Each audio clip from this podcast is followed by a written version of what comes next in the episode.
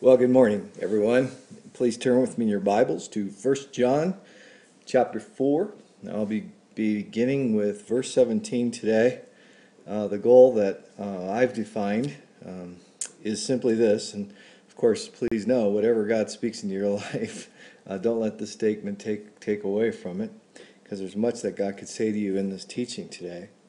But uh, what I've defined to help me in my studies is that we realize how desperately we need God's help if we're going to love one another the way that God desires for us to love.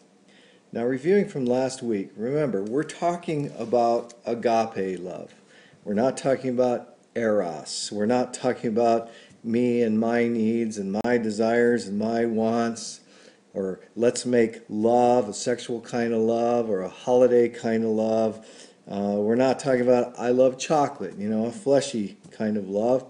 We're talking about agape love, and, and we're talking about agape love and not phileo love, not the city of brotherly love kind of love, Philadelphia kind of love. Uh, you know, that's what it is, a, brotherly love. It's, it, you know, we're not talking about that. We're not talking about a social love that's based upon uh, association or interests, a love that could potentially lead to exclusivity or uh, to a place where we feel like we need to perform properly if we're going to be loved. We're not talking about teammates on a field bumping chests or an NFL kind of love that says, I love you, man. That's not what we're talking about today. We're talking about agape love. This is the word that, that John uses.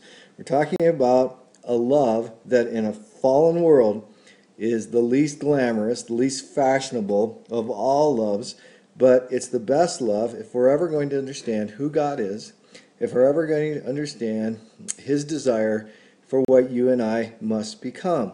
We're talking about kingdom love, which ultimately is about charity. It's to become the servant of all. It's about laying one's life down for another. If you want to be great in God's kingdom, you must become the servant of all. Not very glamorous John said in 1 John 3:16, this is how we know what love is. Jesus Christ laid down his life for us, and we ought to lay down our lives for our brothers. That's agape love. Now, last week we saw how we best love God. And today there's a couple of pieces here about what God's love does for us. So we pick it up now, moving on in our text, verse 17, 1 John 4. In this way, love is made complete among us, so that we will have confidence on the day of judgment, because in this world we are like Him. We're like Christ as opposed to what? As opposed to being like the world. This is the second time that we've seen this word complete in reference to us being made complete in love. The first time was last week, back in verse 12, where we saw that God's love will never be complete in us simply by us receiving God's love, but God's love is made complete when we both receive it and when we give it away. So the application here is that love isn't love until you give it away, until you're practicing giving it away. It's a vertical connection that has horizontal effects. The cause God pours his love into us as we abide in him, and the effect out of the overflow of the greater work that God is doing in us, we pour forth love to others.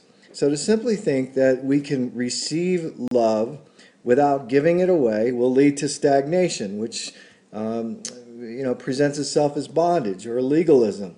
But receiving God's love to give it away keeps love fresh that's about liberty. But make sure you understand. Remember, we're talking about agape. We're not talking about flaunting eros. We're not talking about glorying in phileo.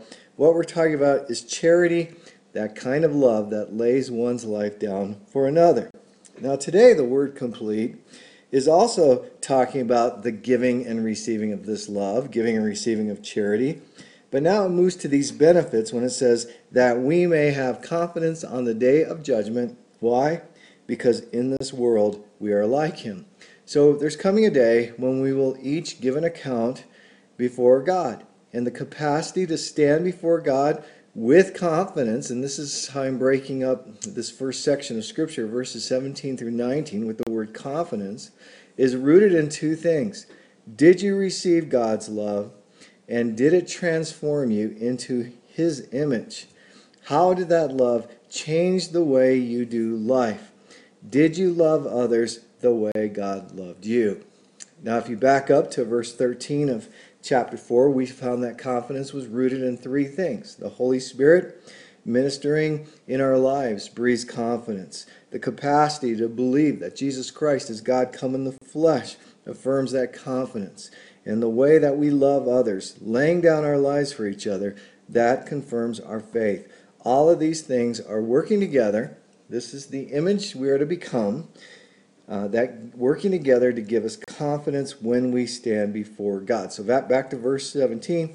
In this way, love is made complete among us, so that we will have confidence on the day of judgment, because in this world we are like Him.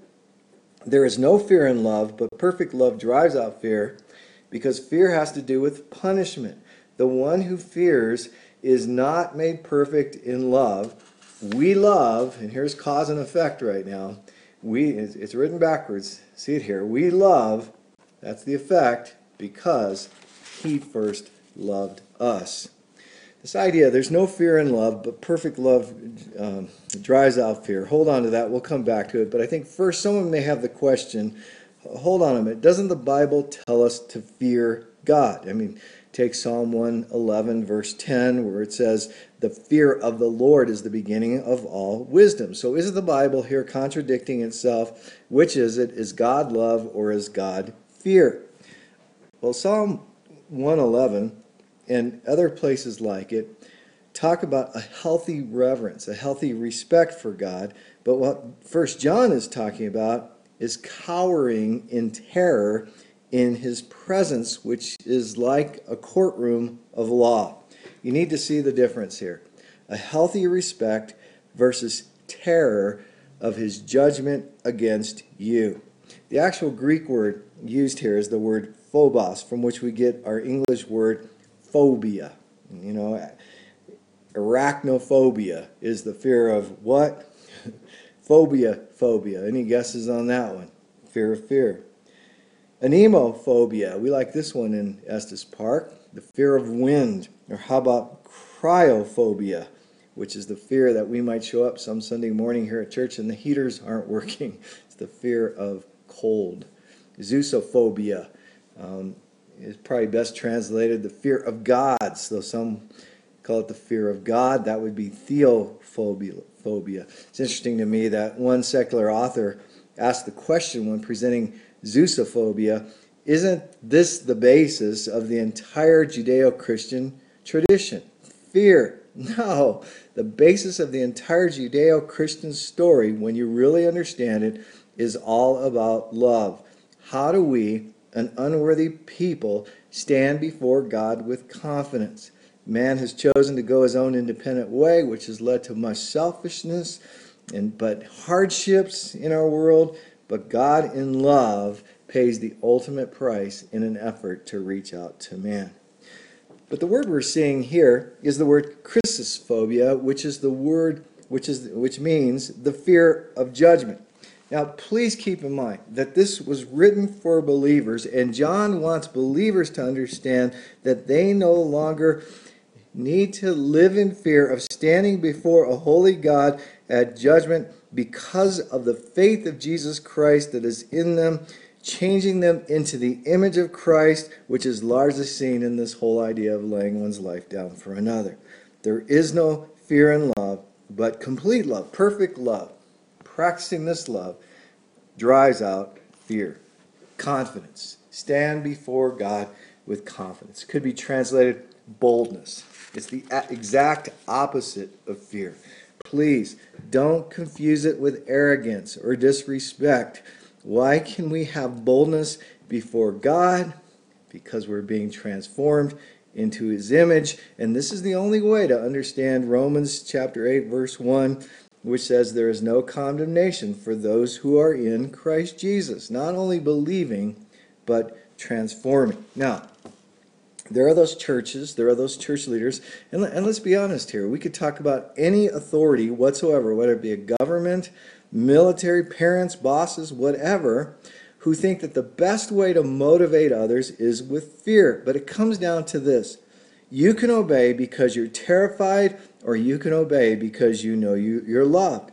And if you obey God because you're terrified of Him, and as I said, this works in all relationships, your whole relationship is messed up because you really don't know who He is.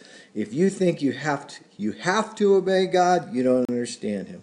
To understand Him is to have a changed desire to want to be like Him and to understand He's not some mean tyrant demanding to have His own way. So the application here is this you no longer need to question your capacity to stand before a holy God. Simply receive His love demonstrated through Christ on the cross and then make it your practice to give that same kind of love away.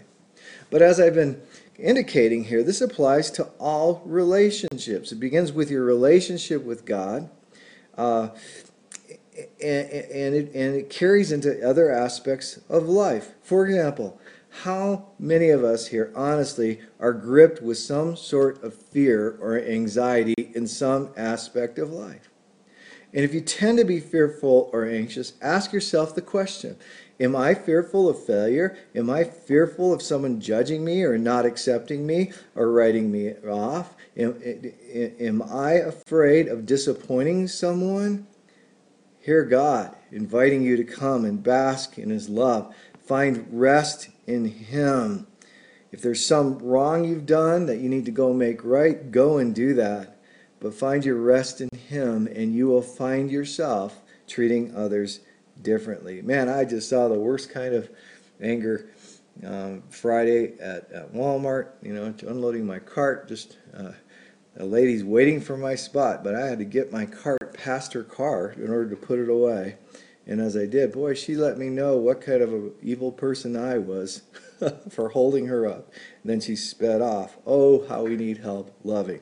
So the first thing that God's love does for us is to drive out terror and fear of having to stand before Him in judgment. Now, moving on, the second thing, verse 19, it causes us to love others. We love because He first loved us. Cause and effect. Now, this is very important because it distinguishes the Christian faith from every other religion in the world. Every other religion says God is up there, you're down here, God is not happy with you, make God happy with you, and if you mess up, you better watch your back because he's liable to strike you down with a bolt of lightning. well, that's not God.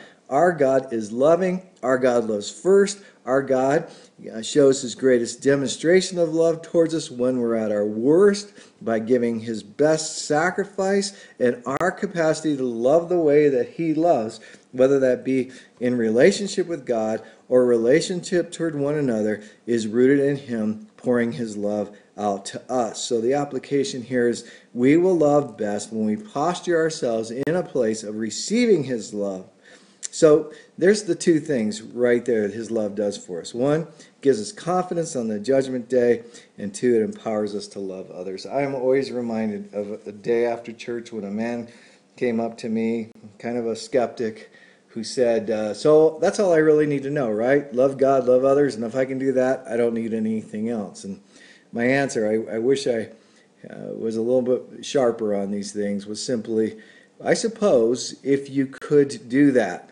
well, here's the reality we can't do that on our own.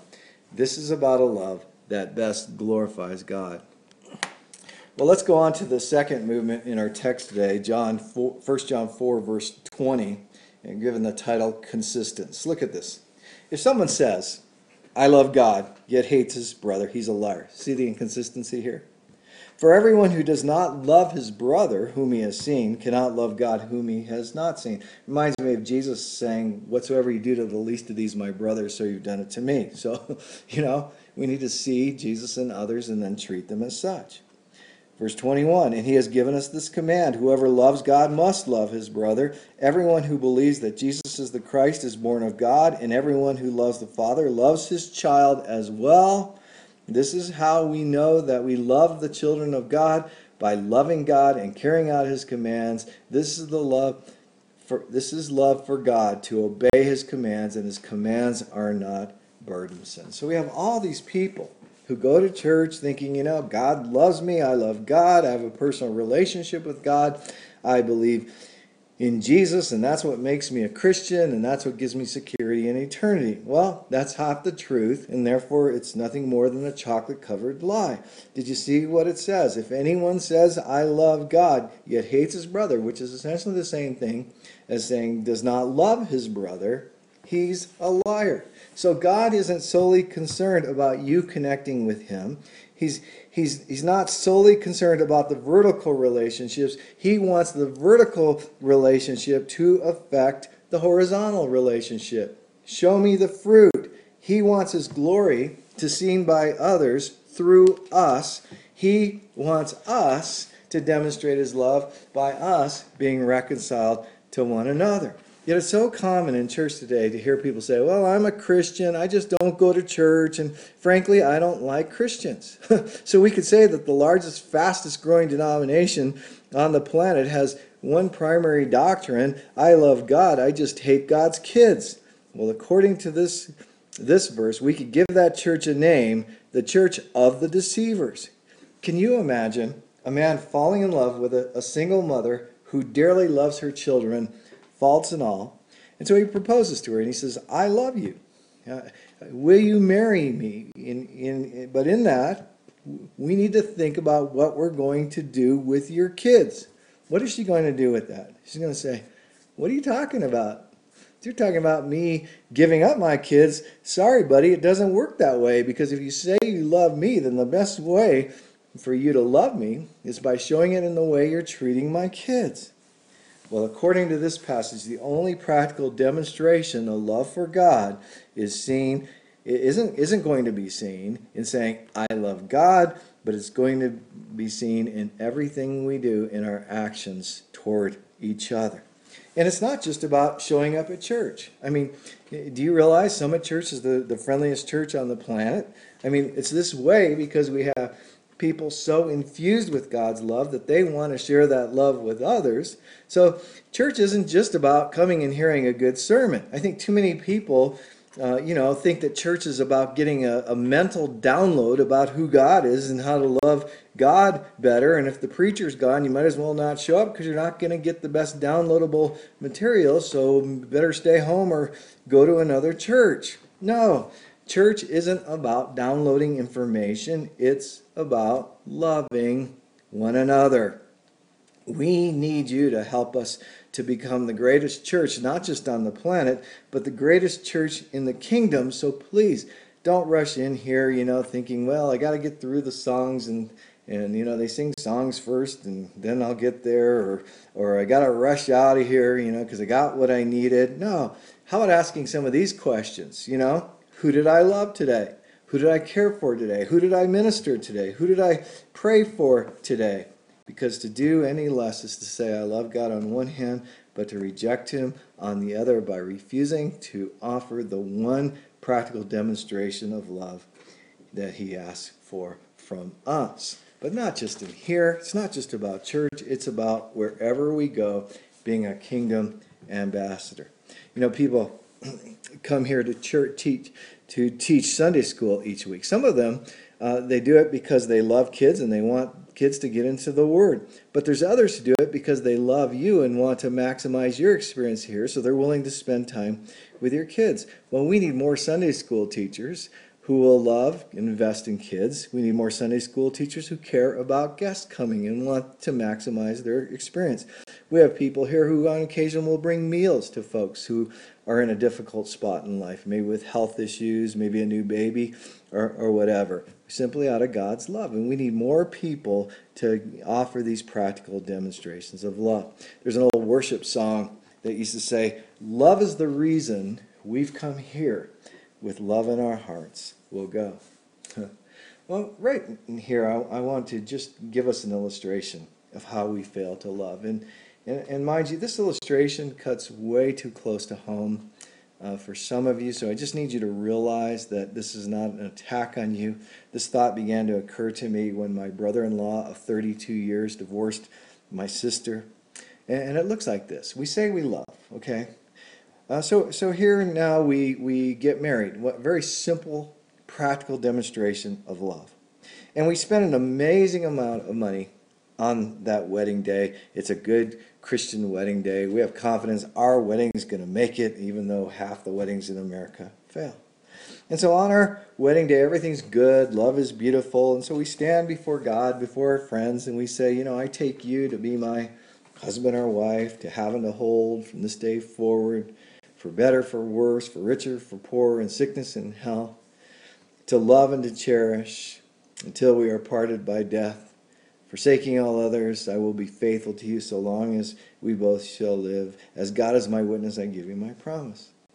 But man, it doesn't take long, and things just don't turn out the way we thought they would. And pretty soon we find ourselves talking about this person we married to others, and we're frustrated. And so, somewhere in here, it's usually in the 11th hour of the marriage, one of those people will begin to talk to me as the pastor about what's going on. So rarely can you get couples to come together and they'll begin to describe how bad things are. And I'll listen and I'll think, wow, you're so right. I'm so sorry. And then they'll leave, you know, I'll pray for them and they'll leave. And then I'll get a chance to talk to the spouse and I'll hear what they're saying. And I'm thinking, wow, you're so right. And I'm so sorry. How is it that in relationships, everybody can be right, but everybody's losing? What's the problem here? I was a part of a wedding a, a few years back where the groom's dad had a moment at the rehearsal dinner and he got up to make a toast and he said, Son, I love you. Uh, I just have to share this with you that I've observed you have a tendency to always need to be right. But on this night, the eve of your wedding, I just need to tell you that you have a choice here.